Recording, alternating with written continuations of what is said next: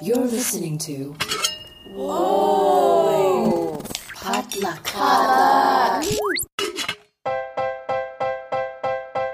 And what is poppin', everybody? You're listening to the Good Pop Culture Club, episode 147. Uh, my name is Marvin Yueh, and joining me, as always, to talk about all the good pop that gets us through our days, we have the once and future professional Asian American Jess Ju. Once and future and always. It's like a it's like a succubus You are that back pulls me back. in the fold. You have, like, you mentioned that you were going to take some time off, become just your typical doctor's wife, lounging around, but no. Eating you're- yes, Bonbon. I guess I guess the um the the caveat here is that he is a pediatrician, and I don't know if you know this, Marvin. They don't make that much money, Oh, no. um, especially in a period of inflation. Um, and and also, I am an expensive bitch. uh and i go crazy i'm like a you know like a caged animal needs to be in its natural environment i guess i need to like be always sometimes stressed to like truly feel like myself. Um so you know until i can figure out what actually is next long term i guess you know i have to fall back on the only discernible skill i know which is being asian.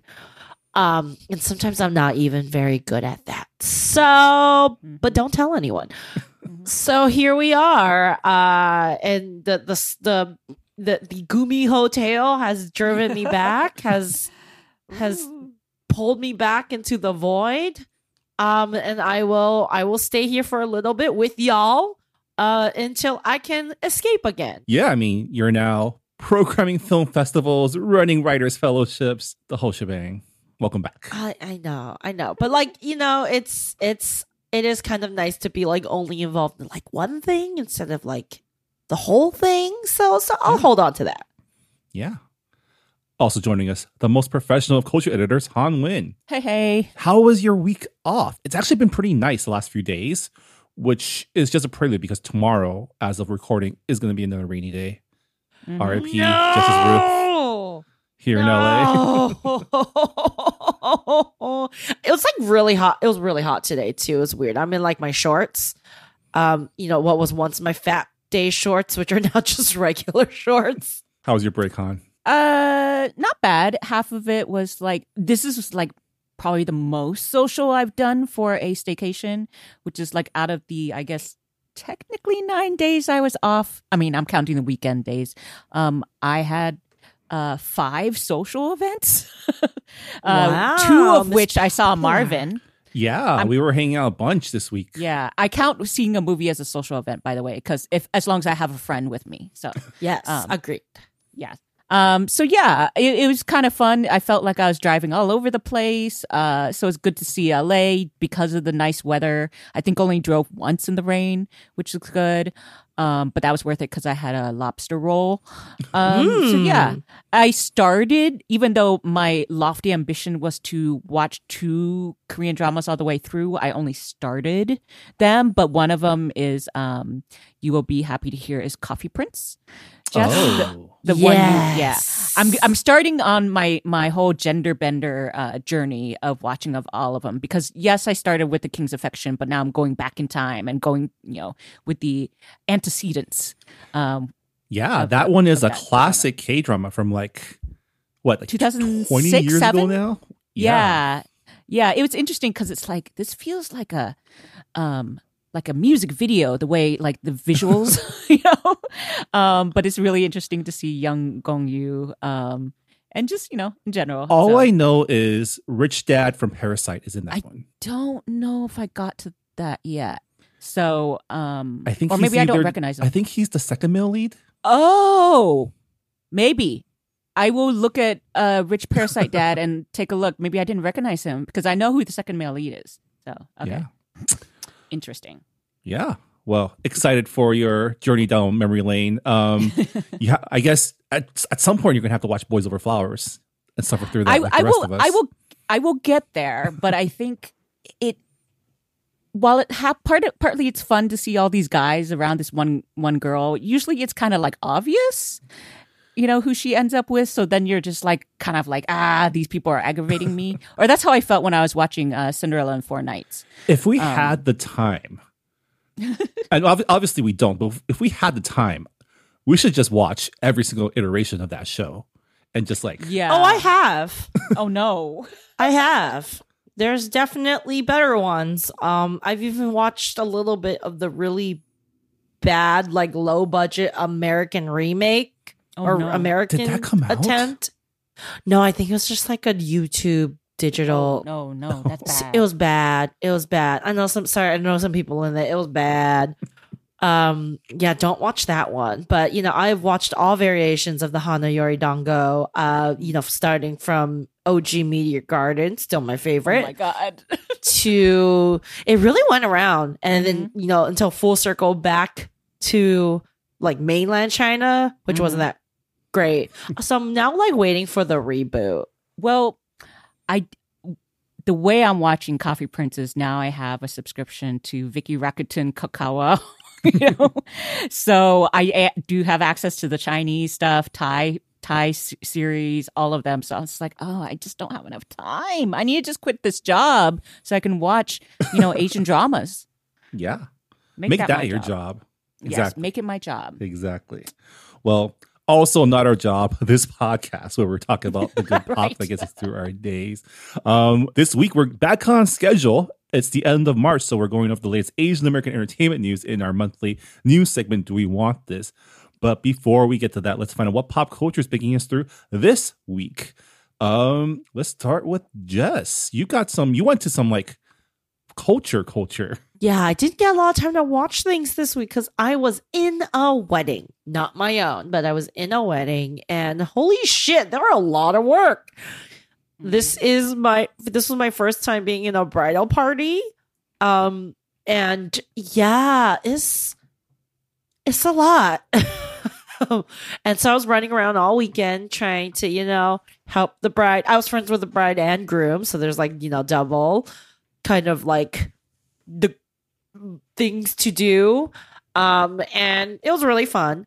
But also I, we were like all so tired. I'm like we can't we can't do this anymore. Like we're all old. I think half of us are like or or basically now the conversation after every single event in which we try to go out and party is oh just fyi i'm not feeling that well. I don't know if it's covid. I took a test. So far it's negative. Um it doesn't feel like covid but like i'll keep you guys updated um and let you know. I'm probably just tired you know like rinse and repeat. Mhm, so yeah so it was it was a lot. Um it made me really be like okay i gotta gird my loins for my own wedding. I'm gonna try to do as little as possible for my own wedding? Like just i hired people? I'm gonna like you work. You work please. I do not want to work which is like usually the opposite vibe of when i plan things. But i'm like it's a whole nother level with weddings which i don't know if you agree or not marvin. You you have gone through this. Well, I mean, we did a civil ceremony, so we just invited like literally just family, and even that felt like a lot of work. Um, just coordinating that um, on our own, even though it was like maybe like twenty people to account for. So I can't imagine. I agree. Yeah, they're just people just people just lose their fucking minds uh when it when it comes to weddings and I again I don't know why everyone gets emotional like the couple at the center can be chill about it but sometimes everyone around them just acts up. yeah, and it also depends on not only the um the bride and groom and their plan, but also like who they get for their wedding party. Because I've seen wedding parties where literally it's just the bridesmaids doing all the work and the dudes are off to the side drinking and throwing axes. I don't know how Yes. helpful the groomsmen were at this particular wedding. we had mixed gendered parties on each both side and we are all friends so friends from college so it was i mean i think just there's just gonna be a general imbalance because it takes so much work for you know to look like a human woman on a wedding day uh which you know patriarchy and the dudes can very much like roll up like i took a shower uh but we made them work And so it's pretty easy to just like call them out and be like, you know, like do this, do this. A little, a little communication snafus, but it's pretty, pretty good. That's good. And it also helps that we all met doing theater in college. So everyone in this group is essentially a live event producer slash event producer. So like we were on that shit. Like no phones in pockets, no rubber bands on the wrists. Um, I was like, we were like, we were on it. We're like, you walk slow, like do not miss your fucking cue, okay? Like we're running this. Uh, so I think it does help to have like folks who do this for a living. that sounds i mean that could either be really really good or it's a complete nightmare because you and i have both worked for events where like too many cooks in the kitchen right I'm sorry, we're good event planners. So, you know, you also have to know when to step up, step down, right? That's a tenet of leadership. Uh, and in this situation, very clear who's the boss. There's no debate. Uh, and I think it went off well. Food, food was really good. Very hard, you know, very rare to say that from a wedding. Food was delicious. Uh, the porcini d'esticot, excelente. Drinks were flowing. Uh, so yeah, good time was had by all. yeah all right well Hanh i know you're you were watching coffee prince but you're also watching something else on what's poppin Yeah, I mean, I started many things, and including Crash Landing on You, which I know I'm behind. but the thing I actually finished uh, was part two of The Glory. Um, I think the first part I can't remember when it came out, but the maybe a couple weeks ago, the second half, so uh, eight more episodes dropped and finished up the story of revenge that we have been waiting for. Um, and let me just tell you, the revenging was bloody and sweet. Um, let me set it up for you. Basically, it's Song Hye-kyo. She plays Moon Dong-eun. Uh, basically, she's a woman who is was brutally, like I'm warning you, brutally bullied in high school by this sort of group of bullies. Where you know, there's the one ringleader was this like incredibly scary girl. Um, and so the first two episodes, I have to warn everyone, it's like just lock yourself in. You thought Itaewon class, the first two episodes were gory. No, no, no, no, no. This this was bad. And uh, to to the point where people are like, "Why do you watch it?" And I'm like, "Because it does pay off." And I feel like the visceral sort of cringe you have from how bad it is, um, like painful, not bad, like you know, bad storytelling, um, kind of makes you so invested in the revenging um, that it kind of gets you there. So, um, but of course, like a lot of these things, um, the revenge takes place over decades. and uh, she not only plans something out where she's getting revenge on people at least more than 10 20 you know not i don't know about 20 maybe 15 18 years later um, they have kids now uh, she had to go and get certain like college degrees in order to exact her revenge the right way uh, she does an invite someone else she gets she has to hire on someone who becomes her like uh, spy. Takes photos of the bullies in their daily lives so she can exact her revenge. She learns how to play go in order to exact her revenge. Um so it but i will say second half gets back to the sort of the violence. However it's satisfying okay violence because it's the revenge violence. Um and nothing is as cruel as uh, what initially happened to her. And she, they do mention that several times. They're like, well, so and so is going to jail. Well, guess what? So and so was already dead, you know, or something like that. Because of course, these bullies did not just stop with her; they bullied other people. Um, so yeah, I, I I found each of the bullies come uppances uh partly some of them were more satisfying than others um, but it also was interesting for me to talk to other people who had watched the show because i was like how bloodthirsty are we? Um, but i do think that this is part of the sort of asian anger you know? Um, and, and it becomes sort of like a catharsis for all the stuff that like we have you know have to go through and kind of like keep quiet about. Um, so yeah i found it probably one of the more satisfying revenge stories because she actually does get revenge and she doesn't just stop her revenging in order to find peace. so Yeah, I think that's the most important thing, or my biggest question is how cathartic is it at the end? Because a lot of these, I feel like a lot of revenge stories that I've seen, you either the revenge either destroys the person Mhm. doing the revenging, or they stop like halfway through and it becomes something else. Like Itaewon class becomes something else. Two thirds of yeah, the way and through, right? yeah, and and I in some ways I understand. I like the fact that this was somewhat shorter, sixteen episodes, because it it made sense. Like Itaewon Class felt like it was just taken forever because they were drawing it out, and then after a while, you're just like, this guy hasn't matured one bit since he for, was first, you know, wronged, and and that became kind of tiresome in the storytelling. And so when he finally kind of just found peace without getting like, you know, he had some revenge, but not full revenge. I felt kind of like it was a bait and switch for me, you know. so this one is satisfying in that there is definite revenge. Um, it, your mileage may vary as far as if you thought the revenge is enough, but I do guarantee some of them get some pretty strong, um, sort of uh, fates dealt to them, and you know it. it I, I really would love to hear from more people about this, but yeah, I found this one fairly um, uh, entertaining and satisfying. Um, Yeah. So if you feel like you can stomach the first two episodes, it does pay off.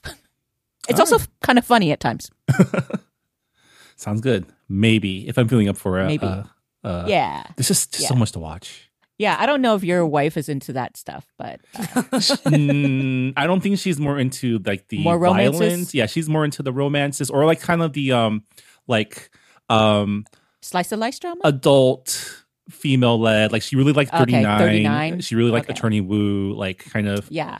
Okay. All right. know, I got you. drama rom com, that area This is- code of Korean drama. I mean, This is female empowerment. This is my kind of female empowerment. Yeah, yeah, I have to say it was, and you know, here's the thing: the lead uh protagonist, she's very fun and stylish, and kind of like over the top villainy. So she's enjoyable in that way because you can't wait for her to get revenged upon. Um, Yeah. but she still looks good throughout the whole thing. Um, but yeah, so that was me. What's popping with you, Marvin? Um, so as we all know, Succession season four came out this past Sunday.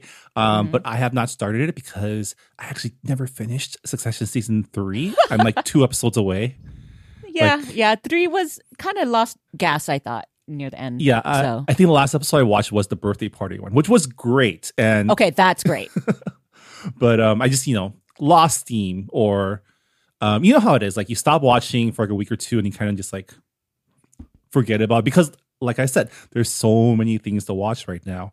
So I haven't started Succession season four, but I have picked up the latest season of another HBO series, Perry Mason season two, mm. which is the- Whoa, that Yeah. that was season one. Feels like it came out like so long ago. Yeah, yeah. Well, I think season one one was also like a lockdown era show, right? Both Succession and yes, yes, it was. yeah.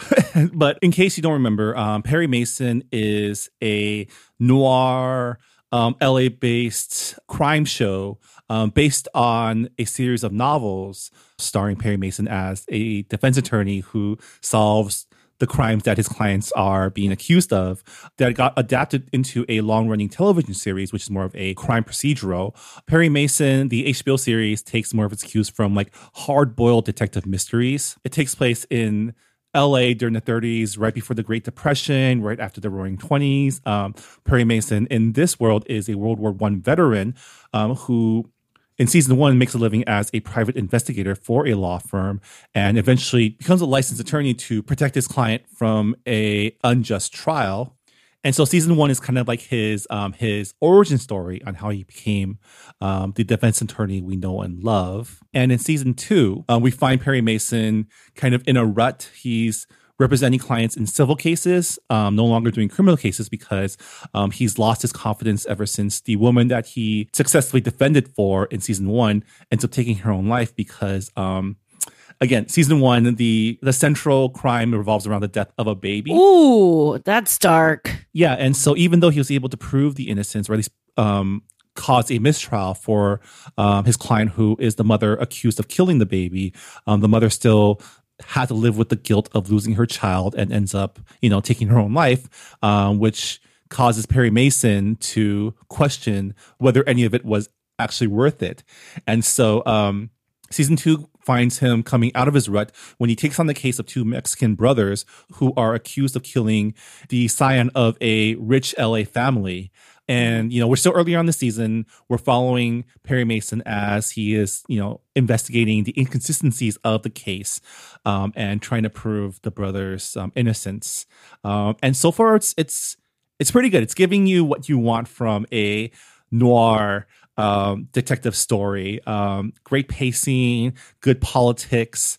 What I really love about the show is that it showcases the um, way marginalized people live in this era of LA.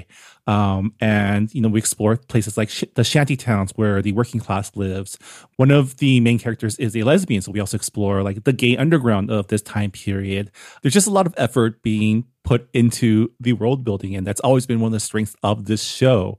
Um, it really represents, you know, LA in the 30s beautifully, especially when it comes to people who aren't often represented uh, in period pieces um, taking place in this time period. Yeah. Sweet. Uh yeah, I you know what? I have missed the boat on this show, but I definitely want to check it out because of the aesthetics so and fashion. Yeah. Um, this show definitely has a lot of style. Um, lots of people wearing dapper hats and suits, and um, the aesthetics the the aesthetics alone is, is worth a watch, I think. Um, but yeah, um, that's what's popping for this week. But before we get to um, do we want this, um, let's check in once again with our podcast within a podcast, Go Asian, where we are recapping the latest season of Top Chef. This past week was episode three, um, which is the British pub food episode. Um, did any of this stuff look appetizing to you? I don't know. Well, this is the weird thing is um I have I can't remember who said it on the episode, but they said that certain pub foods, especially in um, in England, you can find really good elevated versions of it, and that actually was one of my experiences. Was the very first meal I went to was at this kind of like really cool pub, and that the first meal I ever ordered was kedgeree, which I've talked about exhaustively i feel. Um and it was so fucking good. And so but i then i tried to re- replicate it at every other pub and some pubs you just kind of expect it to be kind of like meh. Um so what they actually did serve is kind of like what i get at my local you know uh, expat pub when i need to watch some soccer. Um and you know yeah so the uh scotch egg is a little cold or um I, I usually just get something like an English breakfast or bangers and mash or something. I don't like Yorkshire puddings. I feel like it's a weird doughy thing. Um, I have never gotten to get a fish fish pie or whatever that is. I would try that.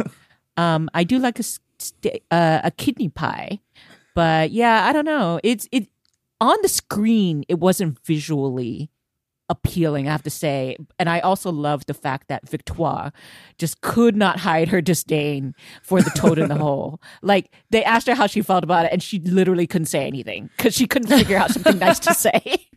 Um, and her face, and she was like, "What are you saying? Toy in the wall? Like what?"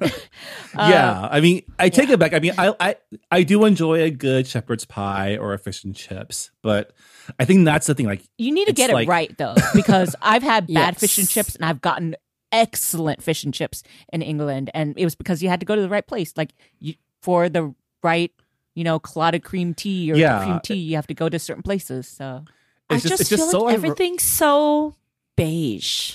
Yeah, yeah, It's so beige. it's like you have like the best chefs, some of the best chefs in the world coming, and then it's like I guess you have to showcase British food on the British season. But like, man, it just seems like the least exciting places you can take What if them they're- to. what if they were like, "Hey, we're gonna feature British food, and it's all colonized food? that would I mean, that would be great because that would actually be delicious. But Yes. man, that would be a bold statement. Like, right, right. uh, right? Like you have to cook a, you have to cook.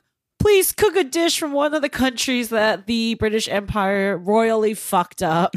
Yeah, and I and I fun. and I get how like traveling to different pubs is a great thing for the show to do, but at the same time, maybe just giving them one universal challenge, like, "Hey, everyone, you have to do the the roast dinner." you know, a Sunday roast, and then they had to figure out their spins on it. Would it maybe made more sense?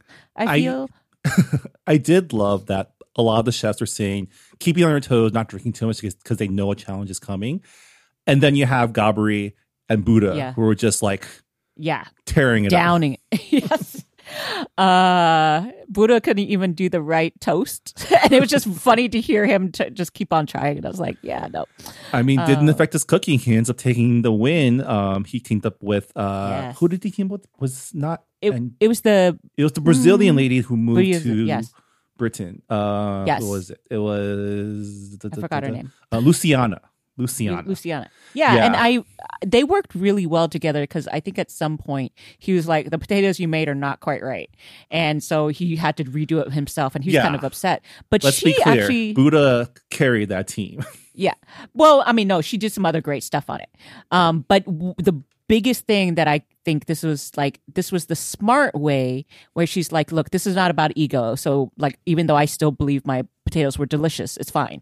Um, and it, that's always the one of the biggest challenges with these team challenges is that where do you actually compromise and say yeah do it your way and when do you say no we got to do this because this was the downfall of the team that yeah. unfortunately went home. I mean, Buddha ends up taking the win. So one Asian rises, but at the same time, one Asian falls because I going was- home Mm. is May um, from Top Chef Thailand and Mustache Dale from Canada.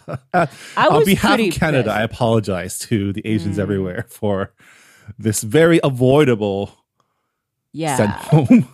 yeah. Because the thing is, she was so good in the last episode, so it, it's very clearly um, that she just did get the luck of the draw, which was literally her partner.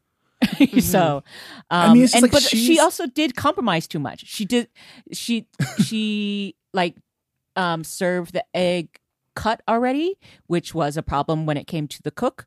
Um, she didn't do the uh, ale reduction sauce that she wanted to. She wanted to do a little bit more deconstructed. He denies that. Yeah, And so everyone the- was doing deconstructed. And the thing is, like, I don't know if it's just her, like, culturally not wanting to, you know, it's, it's like, this is an Asian thing. Did, did she lose because she was too Asian? Right. Right. Is that- No, I- I get that. And also, you know, also being a woman. So this is a Mhm. constant thing in workplaces is where do you stand and say, no, no, no, this is right. I know what this is. And then when you be like, okay, we're gonna, you know, be be a team together and so I'll compromise on this. Right. So, Because May has yeah. been in the top more often than not during the competition so far. Dale has been like non existent. Like just let let her cook. Let May cook because obviously she knows what she's doing. And the worst part is Dale decided like Dale overrid her by going with the strategy, let's play it safe. Let's just aim for the middle. And Why? even then they messed it up. They have said it from the first episode. They're like, you don't play it safe on Top Chef World All Stars. You have to do everything perfectly, every challenge, um, and and shoot for the stars because everyone else is excellent.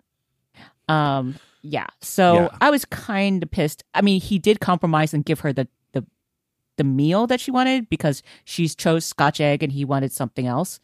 Um, so I'm not gonna say it was immediate all him, you know, strong No, it was but it was all him because she wanted the Scotch egg because she had an idea, and he went, "No, let's do a basic Scotch egg with a Thai salad." Well, yeah, he wanted another meal though, so that was the one thing. Like, I will get. I that's the only concession is he did say I wanted to do this other thing. He also probably would have kiboshed that one too. yeah, I mean that was the thing where he was like he was telling her to Asian up the Scotch egg in the most like basic fusion way possible, which Yeah. is like, Yeah, why don't you like, do, do an sausage. Asian sausage? it's like no, they said elevate it. You can't just change the flavors and say this is what we did. Uh, but anyway, we still have two. Uh, Nicole is around. She's very entertaining still. The Uh, other same- Canadian, the better Yeah, she- Canadian. The better Canadian. Um, the only Canadian now. Uh, I still am enjoying uh, German Tom. yeah. Uh, and we still have um Charbel and Ali from Middle Yeah. East. Remember, we're still Yeah, counting just- them as Asian too. We're claiming that. Yeah, I, I like the Middle Eastern people. Uh, yeah, so there's a lot of great people left. I'm bummed about May. Uh, but yeah, like we mentioned, uh, Nicole and Buddha still in the running along with Charbel and Ali. So Go Asian lives on for another week. Um, yeah, it's going to be a sad day when we don't make it to the end of a season on Go Asian. Well, Um, I, there's always Kristen Kish did it. There's always Last Chance Kitchen. So Last Chance Kitchen. you never know. And I and I don't usually watch those as we go along. I sometimes just wait for the surprise. All right. Well, uh, we're gonna take a quick break. When we come back, we're talking about the latest Asian American entertainment news. Um, so stick around.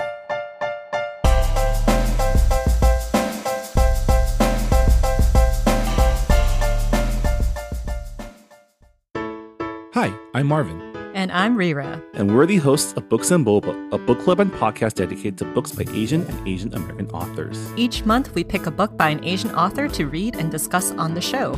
We read a variety of genres, including contemporary and historical fiction, sci fi and fantasy, romance and cozy mysteries, and so much more. Our past book club picks have included Pachinko by Min Jin Lee, Patron Saints of Nothing by Randy Ribay, Grace of Kings by Ken Liu, and The Kiss Quotient by Helen Hoang. Every month, we also go through the latest news in Asian American literature, as well as chat with some awesome Asian authors about their works. So, whether you want to start reading for fun again or diversify your TBR list, we got your Asian literature cravings covered. For more info, check out our website at booksandboba.com, and you can listen to us on iTunes, Google Play, Spotify, and wherever you find your podcasts. Part of the Potluck Podcast Collective.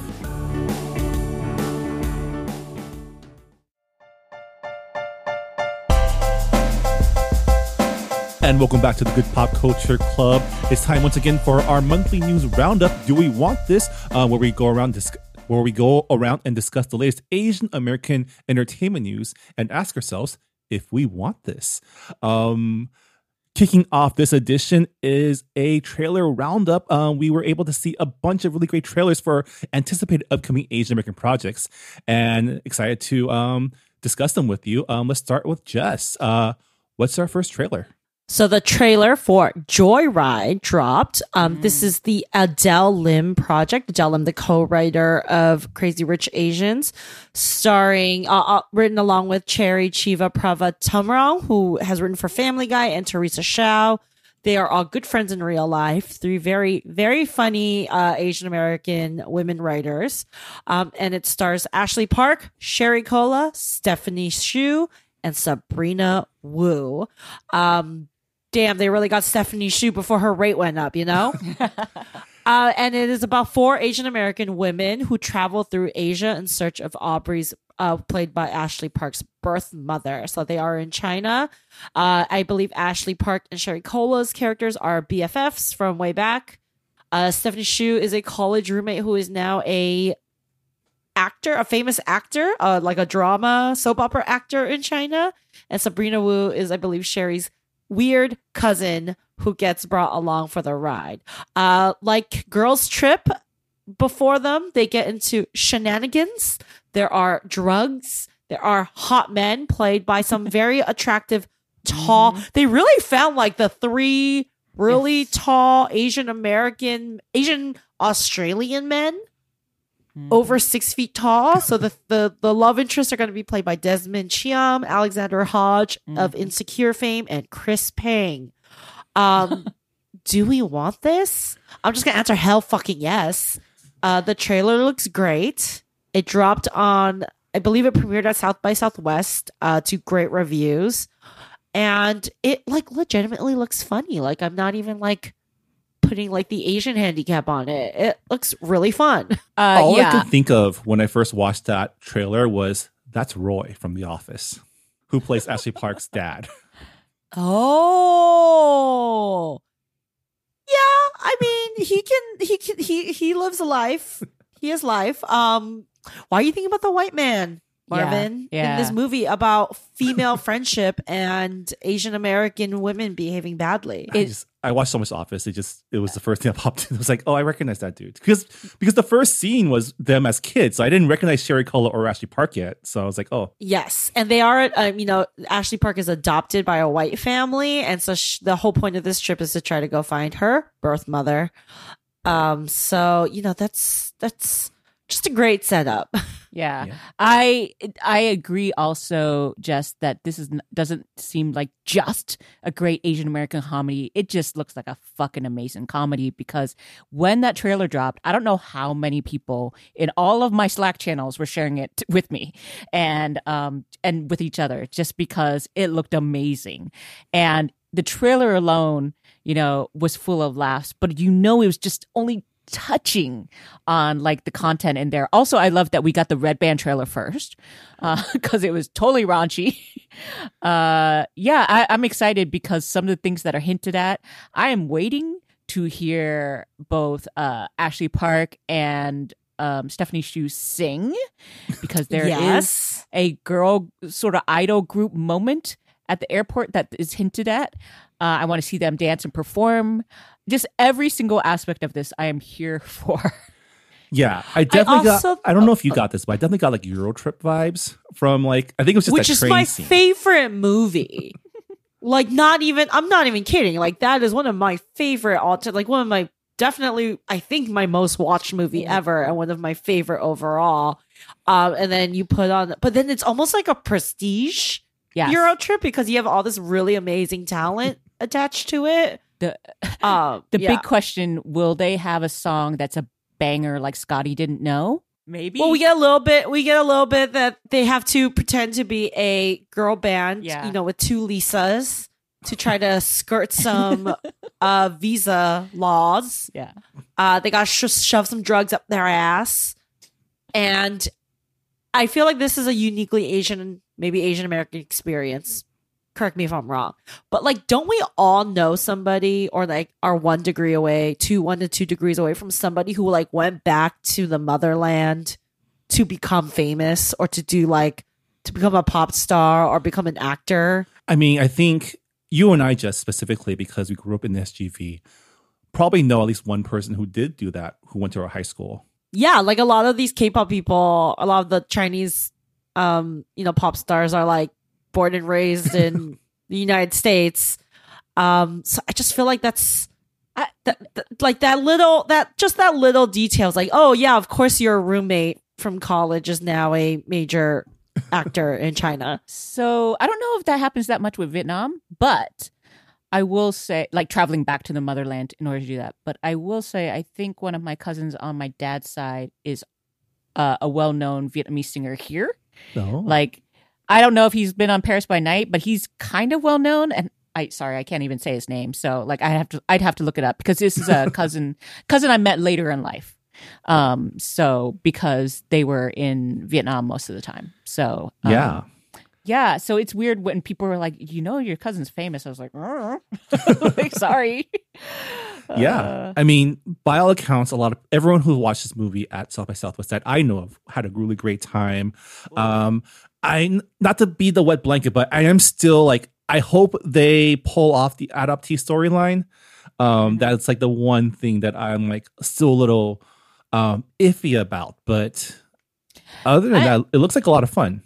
I feel like I I want to have faith until we watch it because this is Adele Lim, so I think she understands how to break convention. So, like, fingers crossed, um, and we'll see how that one works out. Yeah. All right. So that's Joyride, which is something that we'll probably, we'll definitely end up covering on this podcast. Like, how can we not? um, Hanh, what's our next trailer? Haha. So uh finally my my interest in K dramas continues to pay off. Um so XO Kitty is the trailer we watched is is basically the series spin-off from the To All the Boys uh movies trilogy that we had watched on Netflix.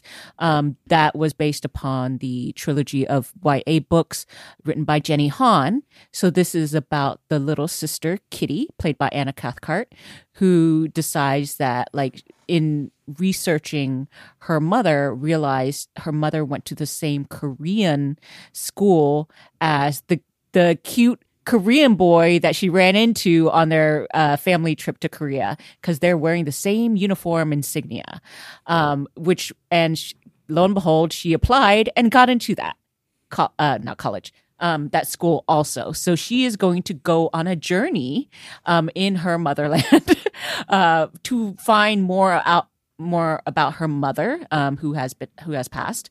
Um, but also maybe get in touch with her roots flirt with a cute guy. Uh, so do we want this? I have to say, that trailer did not get me excited as much as I thought it would be. Well, I will say the first To All the Boys movie was really, really good. And I think a lot of that had to do with the director, who was actually very creative in her direction and also allowed uh, Lana Condor to really stretch her acting chops. I thought it was so quirky and cute. Um, the other two films, they kind of, I they went to uh, the cinematographer and he became a director. So visually light, nice, but the storytelling not so brisk. Uh, yes. so but i i like the concept that this is a series. Um it is i believe 10 episodes. So i'm the assumption is that there are going to be some maybe k-drama nods um if not just some tropes in there. Uh the her love interest is someone i now recognize from uh what was the show? 2521 he played the younger brother of the male lead uh so i i have some hopes that it will be good. Right now, the trailer itself was more of a tease, not really a trailer. It's kind of like I'm setting up the premise, but you're not going to really see much of anything else. Yeah, Uh, I wish we saw more Korea, I guess, because the trailer, yeah, like you said, it is more of a teaser. We're pretty much watching Kitty walk through her a PowerPoint presentation. and I don't know. I, for me, it was just was not successful in getting me hyped up for another run Well- into the To All the Boys verse because this is like this is like an original spin-off, right? There's no book Yeah. about Kitty, right? Yeah, and yes. I actually Jenny Han is a uh, writer producer on this, and the fact that Summer I Turn Pretty is so much better. the- Uh, the Amazon series is so much better than the books. Um, gives me some hope because that was one of her earlier um, book series, and I think To All the Boys is way better, and it came later. Um, like she was able to develop character better and had better, you know, just pacing and stuff like that. So now I feel like because she also helped usher in a better summer I turn pretty. Um, I feel like she's getting kind of her groove when it comes to TV, uh, knowing and understanding like her, her characters have been like, oh my god, especially with summer I turn pretty, so problematic um, in the book, slightly better on the TV show. So, um, or at least self aware. So I have hopes for this. Yeah. I mean, if anything, the setup is pretty good. Um, the boarding school that her mother went to is literally the acronym is KISS, which is kind of on the nose. What do you Um, mean? yeah. I mean, I, I'll say I do want this because I do want more, like, more Asian representation on Netflix. Never a bad thing, Mhm. usually. I love yeah. I mean, I love a teen drama. You add in a boarding school, I'm fucking there. Boarding schools are This is like right? CW shit. Oh my god, love boarding school shows. Oh my god, they're so good. Do you know how many boarding school fanfics I like read as a young child, teen, preteen? They're great. Right, no parental shenanigans needed. Agreed. Um, because you know what? It's full of uh, evil administrators and bullies. So Yes, yes. And it's it's so you know, school and work are like kind of the two places where you get stories of like random people together. Um, and then like you amp it up with oh, they all have to live together too. Ooh. um, it's great. It's great. It's totally great. Yeah. All right. Um, the trailer I'm bringing up is we finally got our first look at Beef, the new A24 television series or Netflix series, not television series. The new A24 Netflix series um, starring Steven Yeun and Ali Wong, um, created and written by Lee Sung Jin, um, um, about two people who get into a road rage incident in a parking lot and then proceed to um, try to ruin each other's lives.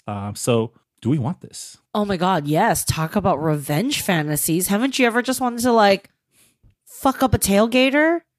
or someone who stole your parking spot?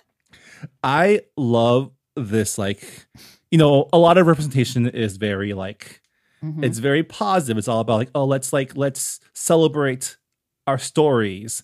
And to me, celebrating Asian stories should also include celebrating the simmering rage that we all have. Do do you think Rage? You know, we've been talking about that with the Glory and this show. Do you- and of course, you know, there's Angry Asian Man and Angry Little Asian Girl. Like, do you think just like deep repressed anger is a defining characteristic of our communities, or one of the defining characteristics? Speaking as a repressed Asian, uh, I would say yes. Um, Yeah. that- Yes, We're like taught from an early age to suppress all of our rage. I I just don't understand because all my rage is external, so um, which has also gotten me into a lot of trouble. But yeah, I'm just like, oh, some people like some people swallow that. Oh yeah, yeah, yeah. okay. yeah. I- My family, we either don't express rage or we're so overcome with rage but don't know how to express it. We cry. Uh, so there, there are definitely times when we're kind of like trying to like scold or yell or whatever at someone, but uh, there's tears in our eyes because we just don't know how to handle it. Uh, Yeah. That's kind of like what would happen if a Vulcan tried to express rage, um, which you know I think Vulcans were like lightly modeled on Asians. so Well, I mean, yeah, and this whole trailer just it just does a really good job setting up like the inciting incident and just these two people unraveling, right? And it's kind of it feels like a power fantasy, like just said. Yeah. What if we did we did express our rage? How would that turn out? And the fact that the whole entire trailer is set to Smashing Pumpkins, um, yeah. it was just such a well done trailer. You know, it Yeah. really makes you excited. trailers are an art too. That's why there are awards for people who make trailers. Um, I also am excited to just basically check out Ali Wong's bob that she's wearing throughout the whole film. It's a different look for her that we than we've seen. Um, and also, I'm really, I just, I. I have the the screeners by the way, and everything that I've heard from people, they're like it's really good. So what I'm hoping for, if I have a wish list, is uh, number one is to have very creative revenging uh, because i have watched enough revenge things in the past like year or so and I- i think the most disappointing ones are the ones where they're like you didn't think it through um one class part of the reason why i feel like it kind of fell out was just like uh, I'm just going to buy his company, so I need to be successful. But I'm like, but there's so many other ways to get revenge. Um, and then uh, there was another one called Remarriage and Desires, where I was like, this lady literally has no plan, and then she keeps getting like uh, uh, outfoxed by the person she's trying to revenge on. So this one, Ali Wong looks like ruthless. I love Steven Yeun. I just, I'm very excited. I also think it's interesting from what I saw from the trailer. It looks like we're going to be talking about class and privilege and wealth, which is not things I think our current representation really dives deep enough into. And, you know, professional Asian, we know that we have the highest uh, disparity. Our community has the highest disparity or the highest wealth gap, right, of any of the communities.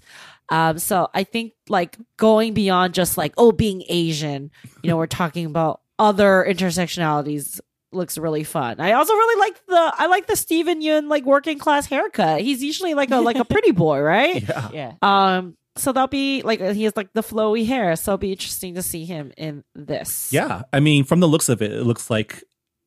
I know that's not what you meant, Hanh, but like it looks like the revenge that they're doing to each other is pretty not thought out. But that's just how you are when you're angry, right? You do some really dumb, impulsive shit, and it just spirals. And I, I, I want to see like that, like Yeah, no, I still want to see like even the sloppy revenge, but at least they're actually getting revenge versus zero plan.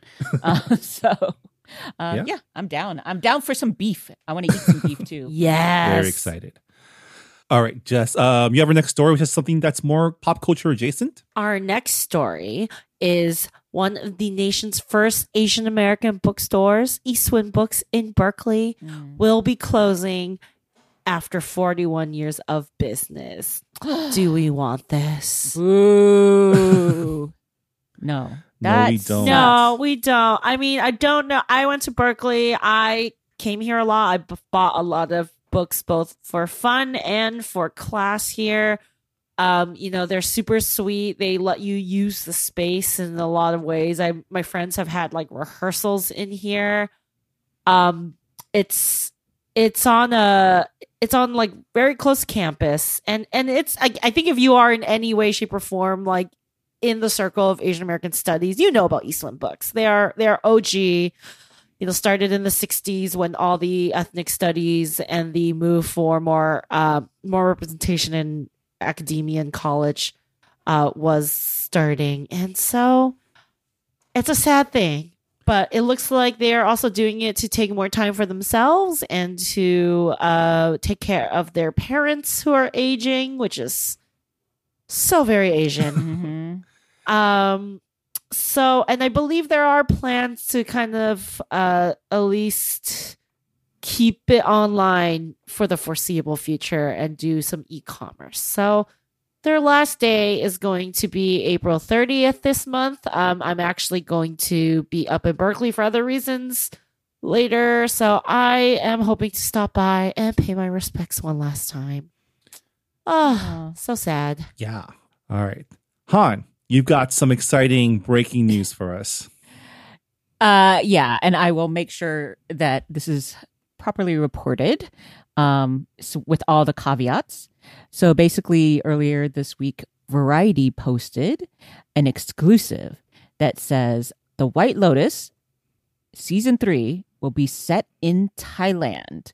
Uh, just to give a little bit more background, is uh, they said multiple sources close to production told Variety, um, and HBO declined to comment. So that's significant because if HBO was not uh, could not be reached for comment, that meant HBO got the email and just ignored it. But this one, they actually replied and said, "We're not commenting." So that's interesting. So that means that it's going to be in Thailand. That's why I think they felt safe to print this. So, but just covering our bases in case it's not Thailand, but most likely it will be. Um, and there's of course speculation that um, because the previous White Lotus series were shot in Four Seasons hotels in Hawaii and Italy, um, there's a lot of Four Seasons in Thailand, so it could be in any of the places like Bangkok, Chiang Mai, uh, and a bunch of other places. So you know there are options, and the Lotus as a symbol, of course, you know. Uh, definitely plays there. He had hinted that season three was going to play, take place in Asia because it would focus on death and Eastern religion and spirituality. Uh, so I ask you, do we want this? I don't think I do, to be honest. the whole thing sounds, you know, if this season they were to open up to maybe a writer's room that included Southeast Asian Thai writers, maybe I would be Yeah. open to it. But that's Like, not how Mike peop- White operates, right? No, no. I'm I'm very uh apprehensive. We know he does not know how to handle race. Um he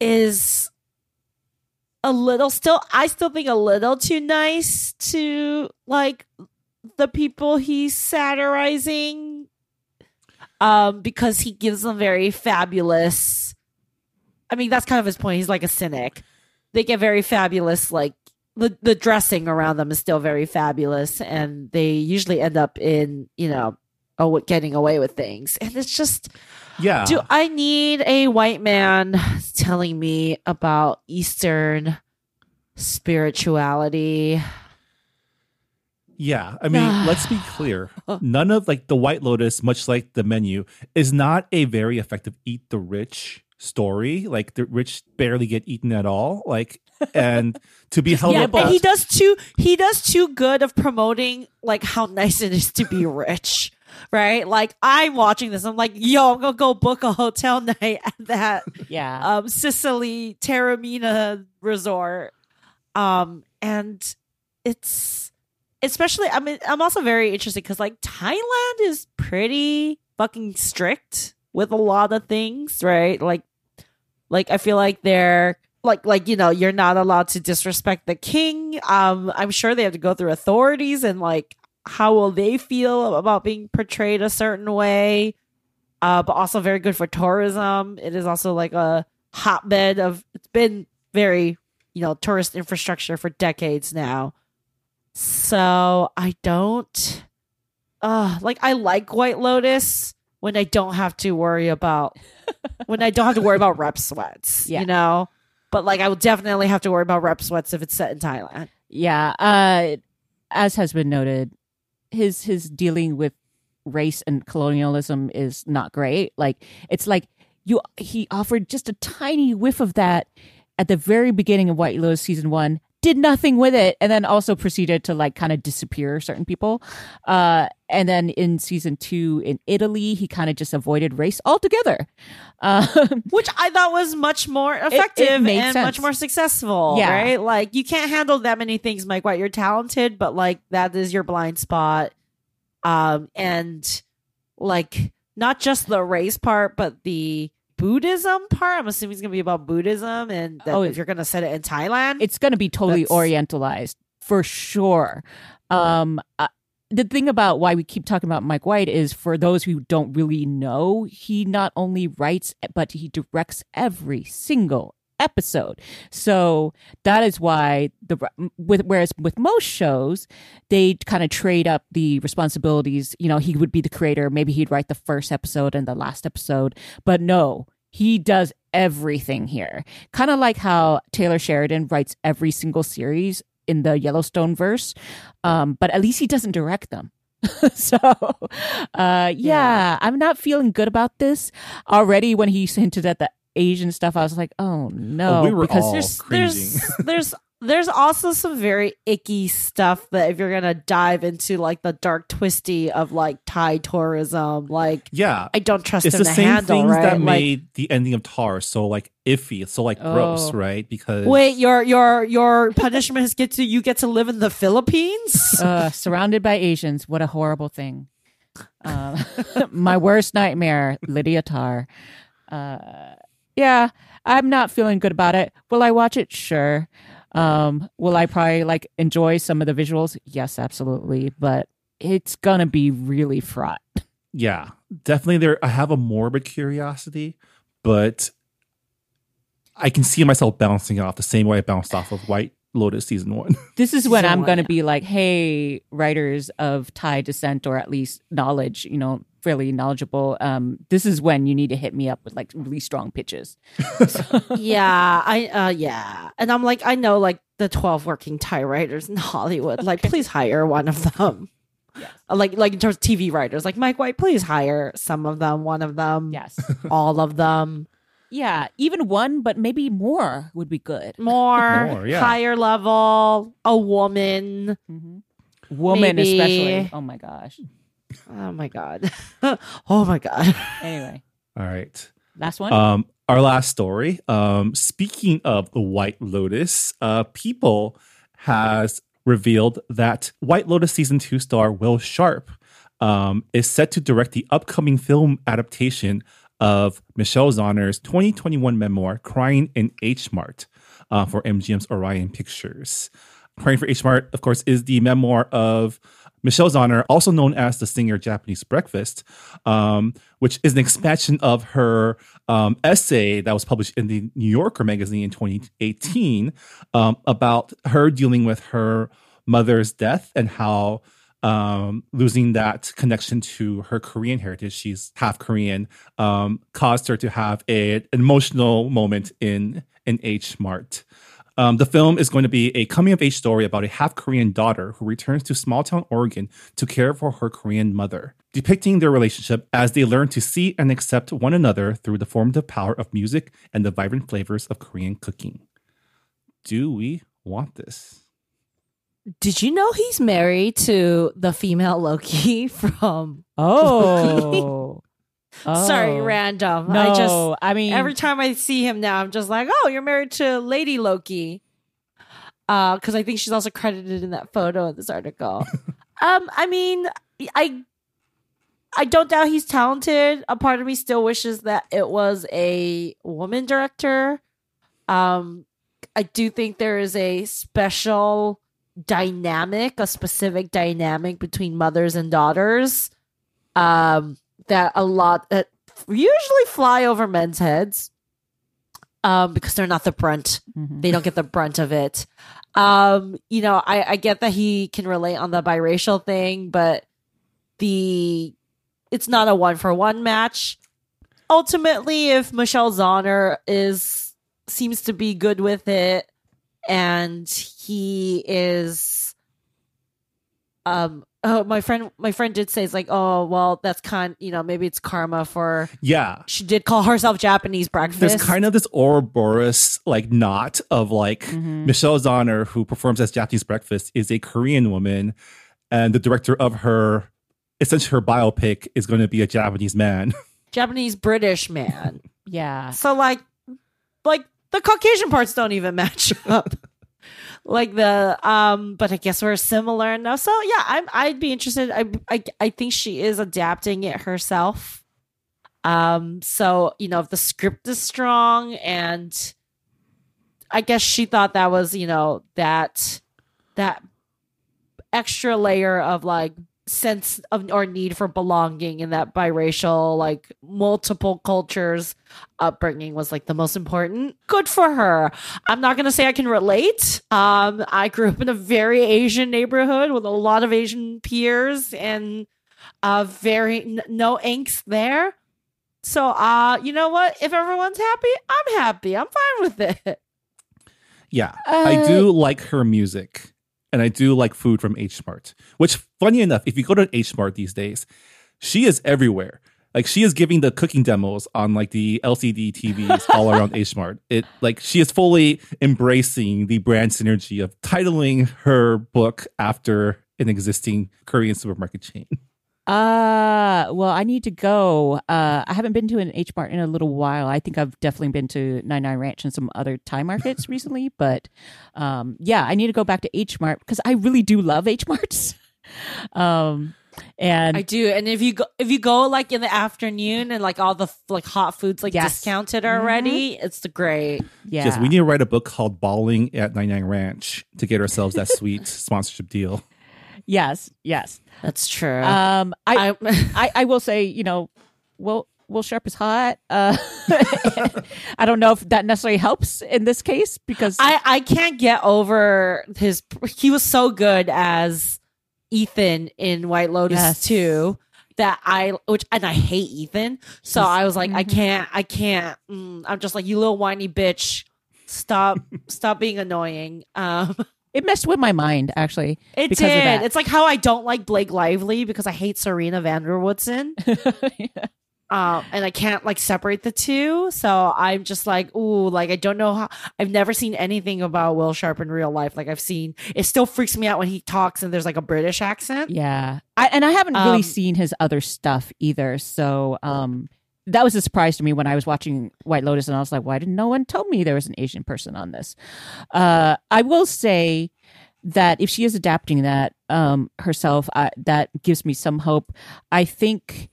Um, I don't. I have to be picky about the grief things that I read. I think this was. She is a sort of. Uh, she is a beautiful writer, and there was a reason why that New Yorker piece like took off. Uh, and she does a really good job, even though in some ways it's kind of cliche now when we talk about Asian food, bringing about like you know how we are in touch with our families, and that's an expression of love. But she does it in such a way that doesn't feel cliche. It actually feels you know resonant. Uh, so I I also fully expect to be very hungry watching this movie. So I'm I'm all for it. I I think it was a pretty it was one of the better books I read um that year. I think, yeah, I think my answer would be yes, I do want it. While also being aware of like the the pieces that don't really fit in in this picture, but you know, I mean, again, we'll probably watch this when it comes out. Oh yeah, Um, sure. But yeah, I guess for the time being, um, interested in seeing where development goes. And with that, that'll do it for this edition of Do We Want This? Um, and this episode of the Good Pop Culture Club. Uh, Jess Hanh, if people want to find out more of your thoughts, where can they go? My trash takes are on Twitter at Jess Ju Tweets. and I'm at Hanhonymous for now. You can find me on Twitter at Marvin Yueh. You can find our show at Good Pop Club. Uh, as always, we are a proud member of the Potluck Podcast Collective. Uh, check out our fellow Asian American hosted podcast by going to the website podcastpotluck.com. And that's a wrap for March. Um, thank you so much for listening to us. And yeah, we'll see y'all next time. Bye, everybody. Bye. Bye.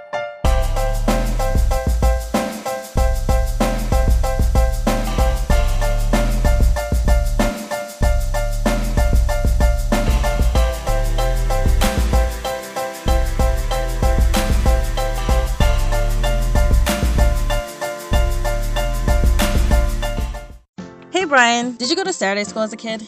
I sure did. Did you? Totally. Well, at our podcast, Saturday School, we don't teach a language, but we pass along the culture that we do know. And that's Asian American pop culture. Ada's a journalist, and I'm a professor and film festival programmer. We've watched a lot of great Asian American movies, and we want you to watch them too.